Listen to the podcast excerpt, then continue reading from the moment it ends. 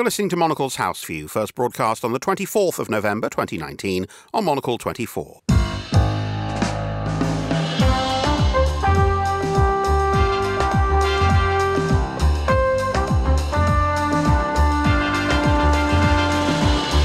It's Sunday, the 24th of November, and this is Monocle's House View. Today, NATO is brain dead.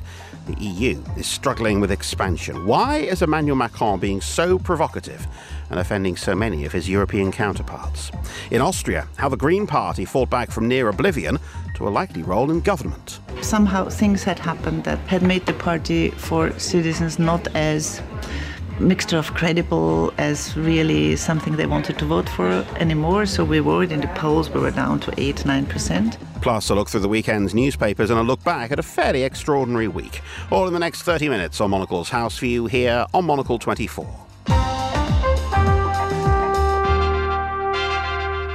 Hello, welcome to Monocle's House View for this uh, Sunday morning from me, Paul Osborne, here in Studio 1 at Midori House. We begin today by pausing in admiration for the French language. For while many politicians struggle to explain the various challenges that face the European Union as it both enlarges and prepares to say goodbye to the United Kingdom, few can match the panache of Emmanuel Macron.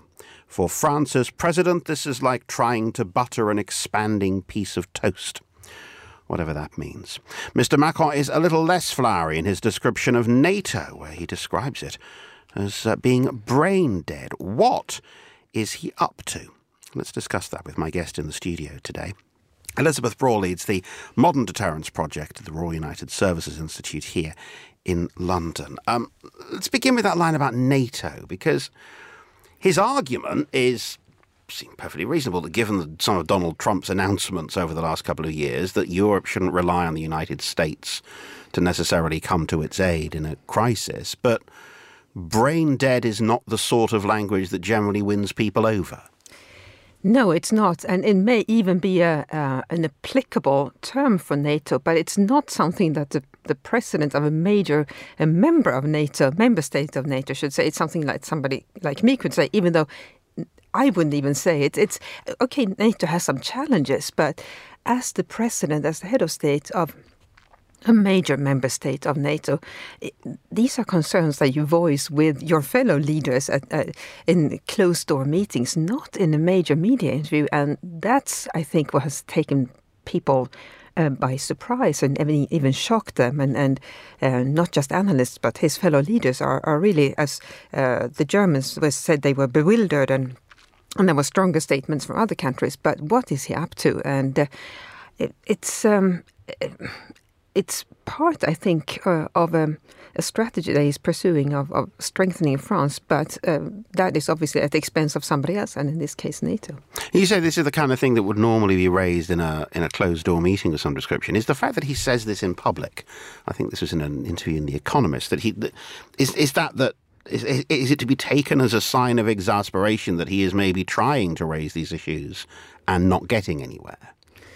Well, that is certainly true, but uh, how many, uh, imagine how many exasperated leader, leaders are in any alliance. It's just the nature of cooperation, starting with uh, teamwork at school, where some do more, some do less, and, and, you're a bit frustrated when, when the project is handed in and you feel you have done more than, than some of the others.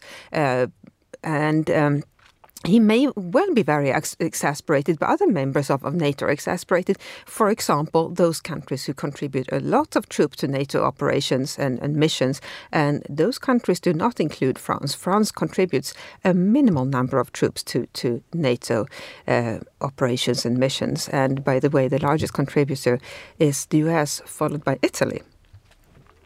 Um, now we know that Mr. Macron is an is a enthusiastic supporter of the idea of a of a European military force, a European army, which of course proved very controversial in in the UK. But the departure of the UK from the EU presumably opens a, opens a path up for that. Yes, it does, and and, and the the major obstacle to uh, deeper defence integration in the EU has always been the UK, and behind the UK uh, have been a number of. Uh, countries on the pragmatic wing that, that like the EU for the open market, but don't want it to turn into um, some sort of federalist structure.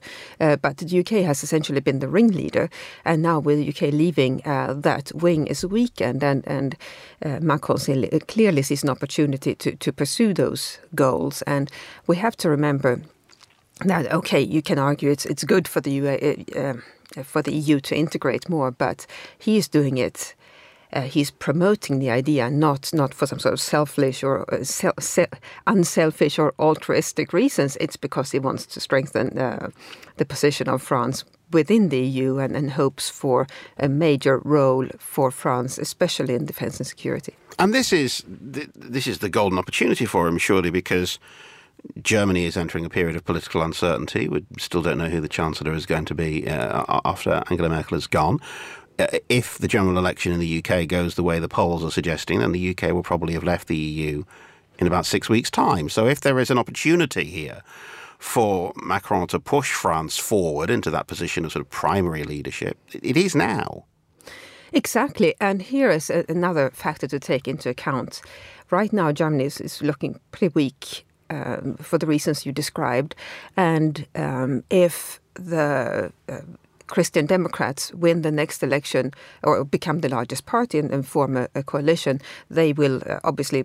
Um, uh, the, the, chancellor will be from, from the Christian Democrats. But what could also happen is that the Greens continue to surge. And the German Greens have two very capable and uh, very energetic leaders, and one of them would then.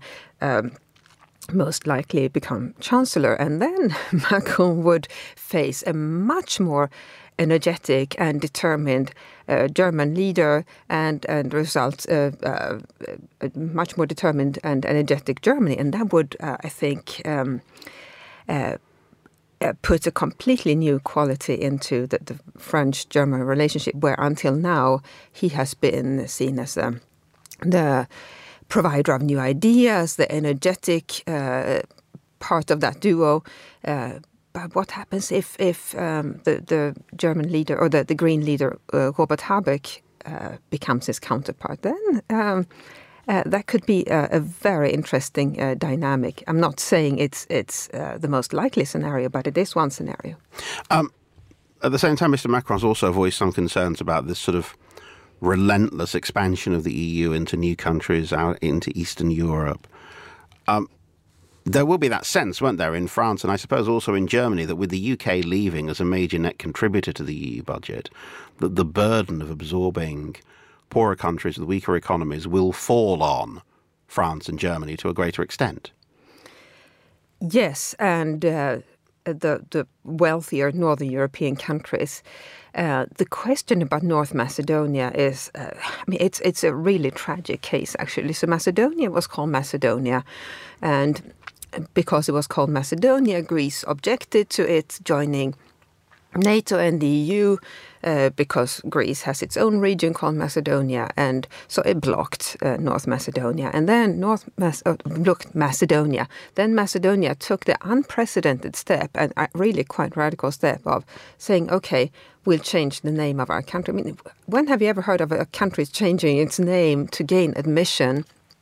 To these to, to certain international bodies but that's what macedonia did and i think it was a very enlightened step rather than continuing this this uh, conflict uh, verbal conflict with greece. And uh, uh the prime minister uh, staked his uh, political future on the population approve population and parliaments approving of this strategy, um, and they did. And now Macedonia is called North Macedonia. As a result, has gained admittance. Um, uh, to NATO, and the point was that it would also be invited to join the EU, and, and that was the plan.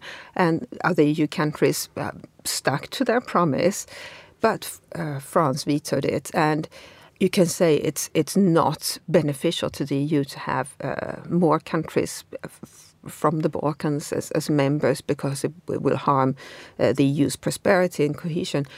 But the EU had promised membership to North Maced- to Macedonia if it changed its name. It did, and now uh, those dreams are in tatters. Well, in a few minutes, Elisabeth is going to uh, look through some of the stories in the weekend's papers for us. But uh, she mentioned a moment ago there the potential rise of the Green Party in Germany. We're going to pause and take a look at the situation in Austria, where in September's snap general election, the Green Party won nearly 14% of the vote. Quite an impressive comeback after two years earlier failing to make it into parliament. Last week, Australia's Conservative leader Sebastian Kurz announced that his party wanted to form a coalition with the Greens. Now, if that works out, those coalition talks would produce a very different government to his previous alliances with the far right. Reporting now from Vienna, here's Monocle's Alexei Korolev.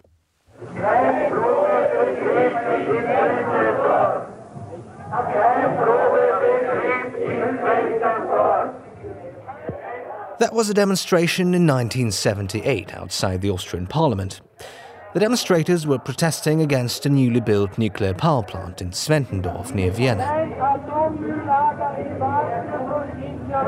This sparked a nationwide debate and then a referendum in which the Austrians voted no to atomic energy.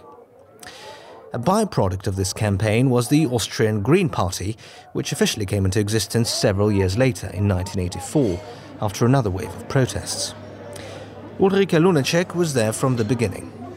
Um, I think that was the initiation at, at, that time in many parts of Europe. The, the, protests against nuclear power plants in the 1970s already. We had a referendum and we won it. So that's why Austria is one of the few countries in Europe that doesn't have any nuclear power plant. The building was built and it's still there, but it's a museum now, a place for concerts and, and other things. Ms. Lunacek went on to serve as a Greens MP, then MEP and Vice President of the European Parliament, and then in 2017 as party leader. Unfortunately for her, that year the Green Party suffered its worst result in a general election. Somehow things had happened that, it's not now to go into all the details, that had made the party for citizens not as mixture of credible as really something they wanted to vote for anymore. So we were in the polls, we were down to 8 9%. And then on election day and evening, we only had 3.85%, which meant we didn't pass the threshold. So we were out of the main chamber of the parliament, which was a horrible shock. I stepped down from all my functions. I decided I, I cannot just continue, somebody has to take responsibility. So we didn't have the main stage anymore.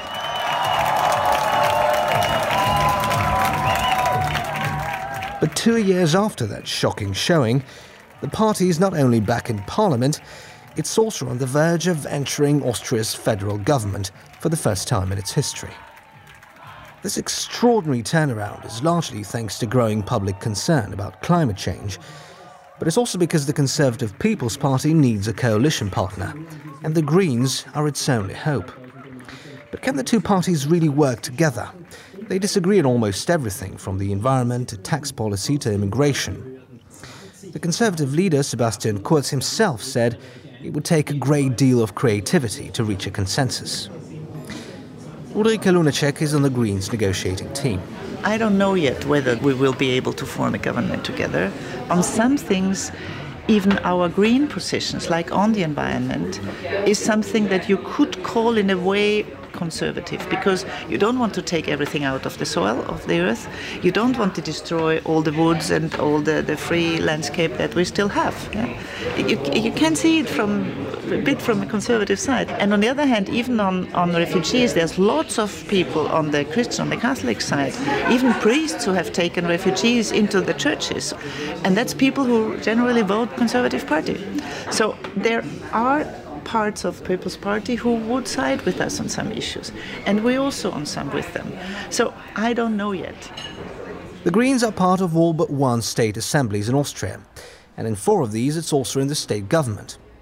Can this help in the coalition talks? Peter Kraus is a Green member of the Vienna City Council. Of course, because I think this uh, experience, what it means to uh, be part of a government and to find compromises, yes, it, it also shifts the image of a partnership on the federal level. Mm, mm. And um, so, with these current negotiations, um, you know, is there a sense among the Green Party members that you know, Sebastian Kurz just had no other choice? You know, he just took what was there. Hmm, I don't think so. I think Sebastian Kurz had uh, more opportunities. There is still a strategic opportunity with the Freedom Party and the Social Democrats, I think. But what all parties, regardless of their main focus, see is that the climate crisis is an issue throughout all parties and voters. So, what I think is the result of this uh, last election is that climate was the number one issue. It's more like an issue driven decision, I think, to at least try to form a government with the Green Party. So, suppose the negotiations are successful and the coalition is formed. What will Austria look like by the end of its five year term? A last question for Ulrike Lunacek. Well, um, it will have a lot less import of fossil fuels. We will have less poverty among children and, and families with many children, which is the case now. In Austria is one of the richest countries in Europe. We will have shaped also the economy in a way where taxes are paid for waste for using fossil fuels and we will have a scheme for migration where we know that we give people chances to migrate and to come here to work here and maybe at the meta level that in Austrian society hate speech and hate mongering that that will have gone down a lot. For Monocle in Vienna, I'm Alexei Korolev. Alexei, thank you. You're listening to Monocle's House View on Monocle 24. I'm Paul Osborne. With me in the studio, Elisabeth Braw. We're going to take a look now at some of the stories in uh, the weekend's newspapers. Um, the election dominating on the front pages. We'll get to that in a moment. There's an intriguing story in the Sunday Times about uh, Chinese espionage allegations. Yes, and this is uh, if it turns out, if what the alleged uh, spy uh, says turns out to be true, then it's it's a huge case. So it's a Chinese man who has defected to Australia, and who claims uh, that he worked, well, that he was a Chinese spy, and in that capacity helped uh, trying to, well, interfering with elections in, uh, uh well, in, in neighboring countries, and. Um, uh, this is the first time that a, a, Chinese if that turns out to uh, that, that is what he actually did, um, that uh, a Chinese spy has uh, laid open so many, laid bare so many details about Chinese interference in, uh, by the way, democratic countries, and that's something that we should be really concerned about. So this this uh, um, alleged spy uh, talks about countries in the region, but it stands to reason that if if he did it in those countries, uh, there might be other there, there will be other spies, uh, Chinese spies, who have tried similar things uh, as as part of their uh, official work uh, in uh, in countries such as ours. I mean, the allegation, isn't it, that they tried to get sort of effectively someone who would be sort of Beijing's man in elected to the Australian Parliament. Yeah, and, and it, there are similar cases known already. For example, there are, uh, there are cases um, I think involving a. Um, an elected representative, as you say, this is not part of this story, but but uh, already known where uh, that person is thought to have uh, worked undercover. Uh, so a native Chinese uh, person elected to parliament who is then alleged to have uh, kept working for, or uh, worked for Chinese intelligence or the Chinese government while being an elected member of that parliament. So uh, when we talk about modern or new threats to our society, here in Europe, we talk a lot about how Russia is interfere, may be interfering with our democratic processes, and, and we have obviously seen Russia's efforts with regards to 2016 election in the US. But China hasn't really been associated with such efforts before publicly. And if this is true, what the Sunday Times reports, which is based on, on what uh, this gentleman told uh, Australian media, then it's uh, a huge case. Uh, now, here in the UK, uh, lots of reporting obviously on the elections, about two and a half weeks now to polling day. Um, a lot more opinion polls out today, all suggesting that the Conservative Party is, is consolidating that, that lead. Yes, that's exactly right. So, an, a, a poll from Opinium uh, suggests that uh, the Conservatives are 19 points ahead of Labour, and that's uh, with not many days to go. So, it uh, uh, obviously in the first past the post system, it's uh, it's less indicative than in a uh, than in a proportional representation system, but still it's uh, quite a big uh, difference between the two parties. And uh, it's interesting in uh, a couple of constituencies, key constituencies, for example, the one where we are sitting right now. Um, uh, cities of London and Westminster, the Conservatives are at 39% uh, compared to 33% for the Lib Dems, and that's Chuka Umunna, former Labour MP, who's standing for the Lib Dems, and uh, Labour has 26%. And it stands to reason that um, if the Lib Dems hadn't put such a prominent candidate in, uh, up in, in this constituency, Labour might be would uh, be doing better. Uh, same thing in um, uh, Chelsea and Fulham and in Hendon, where the Conservatives uh, are ahead. Even though in Chelsea and Fulham uh, the polling is down. compared to 2017, but it looks like they'll win those three seats. It certainly seems, doesn't it, that um, in those constituencies, the rise of the Liberal Democrats is basically splitting the anti-Conservative vote and although the majority of the voters in those constituencies maybe don't want a Conservative MP, they'll probably get one because they're splitting the vote against them. That's exactly right, and and uh, the Lib Dems have obviously said they they, they won't uh, form an election uh, alliance or even an informal arrangement with with Labour. But um, looking at these poll uh, polling figures, one wonders if they might be well advised to to uh, pool forces in certain uh, constituencies. Uh, just just briefly before we end, one story as well about um, this is sort of a good news story, isn't it? About a mass release from what's been described as a whale jail. Yes, we need a good story on a, on a day like this, and the good story comes from Russia. Uh, Who'd have thought it? and it involves international cooperation. So last year, a number of well, Russian uh, organizations uh, caught uh, no less than 89 whales, uh, no fewer than 89 whales, um, and kept them in captivity. And it's not exactly clear why they were kept in captivity, but where they were kept was called a whale jail. And uh, both uh, orca and beluga whales. And uh, it was suspected that uh, Russia was planning to, or these organizations were planning to sell them to uh, Chinese um, zoos or, or, other institutions. Um, and uh, not surprisingly, animal rights organizations were hugely concerned. I mean, whales are not supposed to be kept in, in, in whale jails.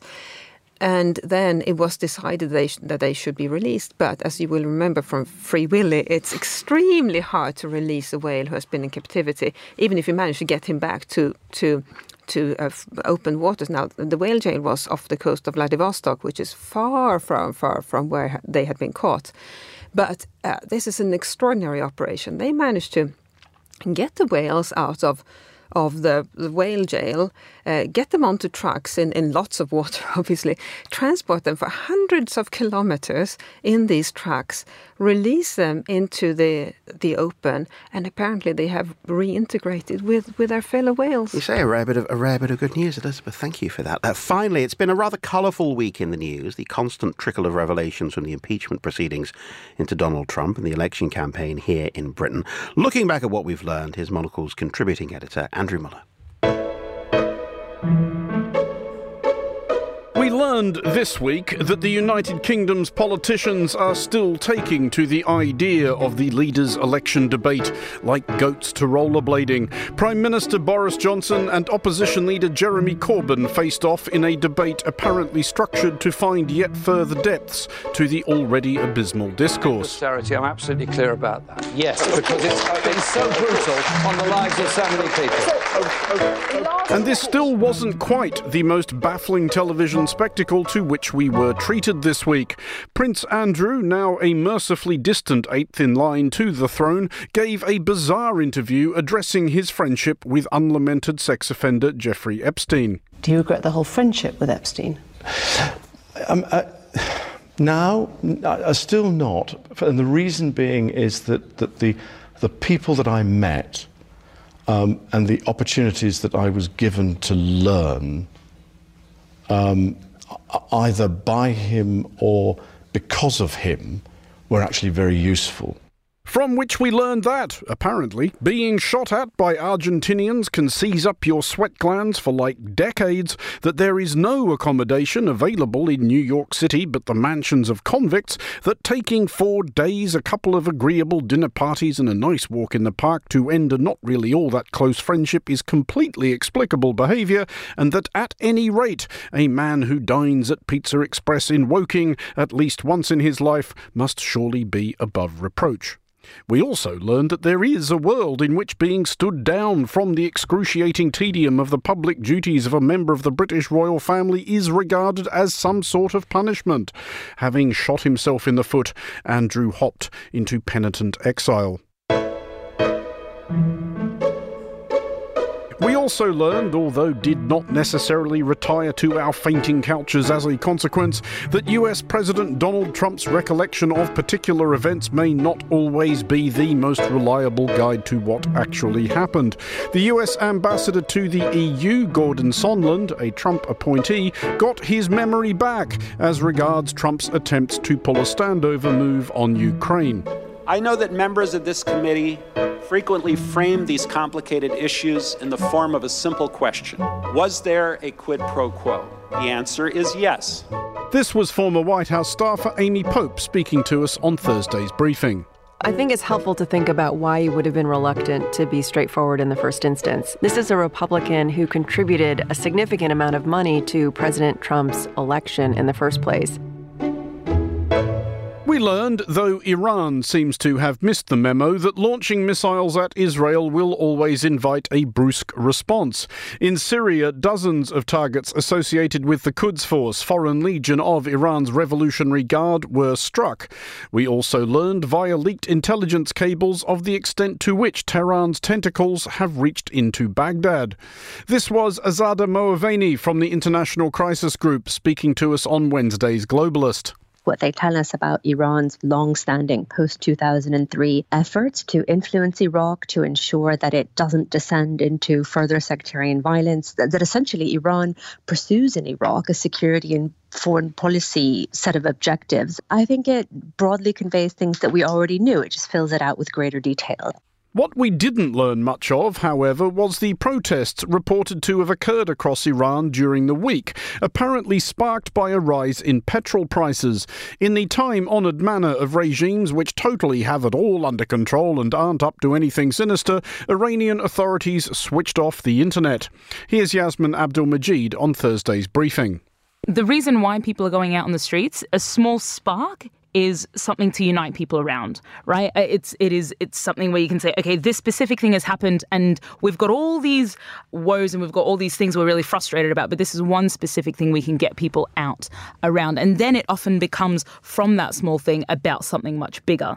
We learned that whatever worries may disturb the sleep of Russia, a fear of being perceived as petty and or vindictive and or very arguably somewhat thin-skinned is not high among them. Russia returned the two gunboats and one tug it seized from the Ukrainian Navy a year ago, but first removed many of the fixtures and fittings. Russia might not get its deposit back.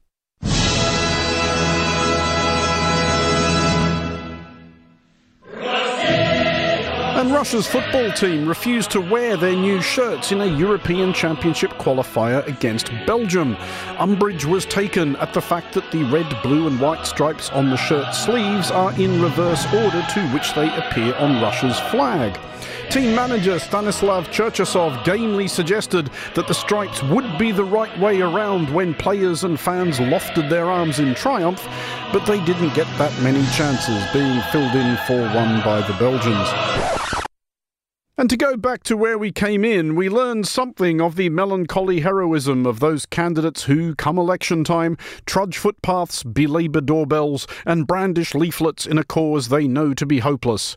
We heard from Luke Parker, who has twice run for the UK's Conservative Party in rock solid London seats, a task next to which the capture of the Erymanthian boar, the slaughter of the nine headed Lernaean hydra, the cleaning of King Augeas's stables, or any of the other ordeals of Heracles look like an afternoon's mildly energetic gardening. Really, one of the things they really like to see is that you've actually fought a seat before and that you've almost kind of been vetted by going through that process. You've shown you can campaign, you've shown you can get out there and uh, get your message across. So, so for a lot of people who have aspirations to get into Parliament one day, it's a good route to, to do that.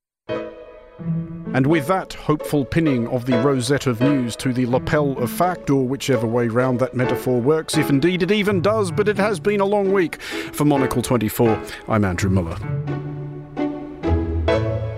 And that wraps up Monocle's House View for today. Our supervising producer, Ben Ryland, our researcher, Nick Toomey, studio manager, Nora Hall. Thanks for listening. I'm Paul Osborne. Have a good day.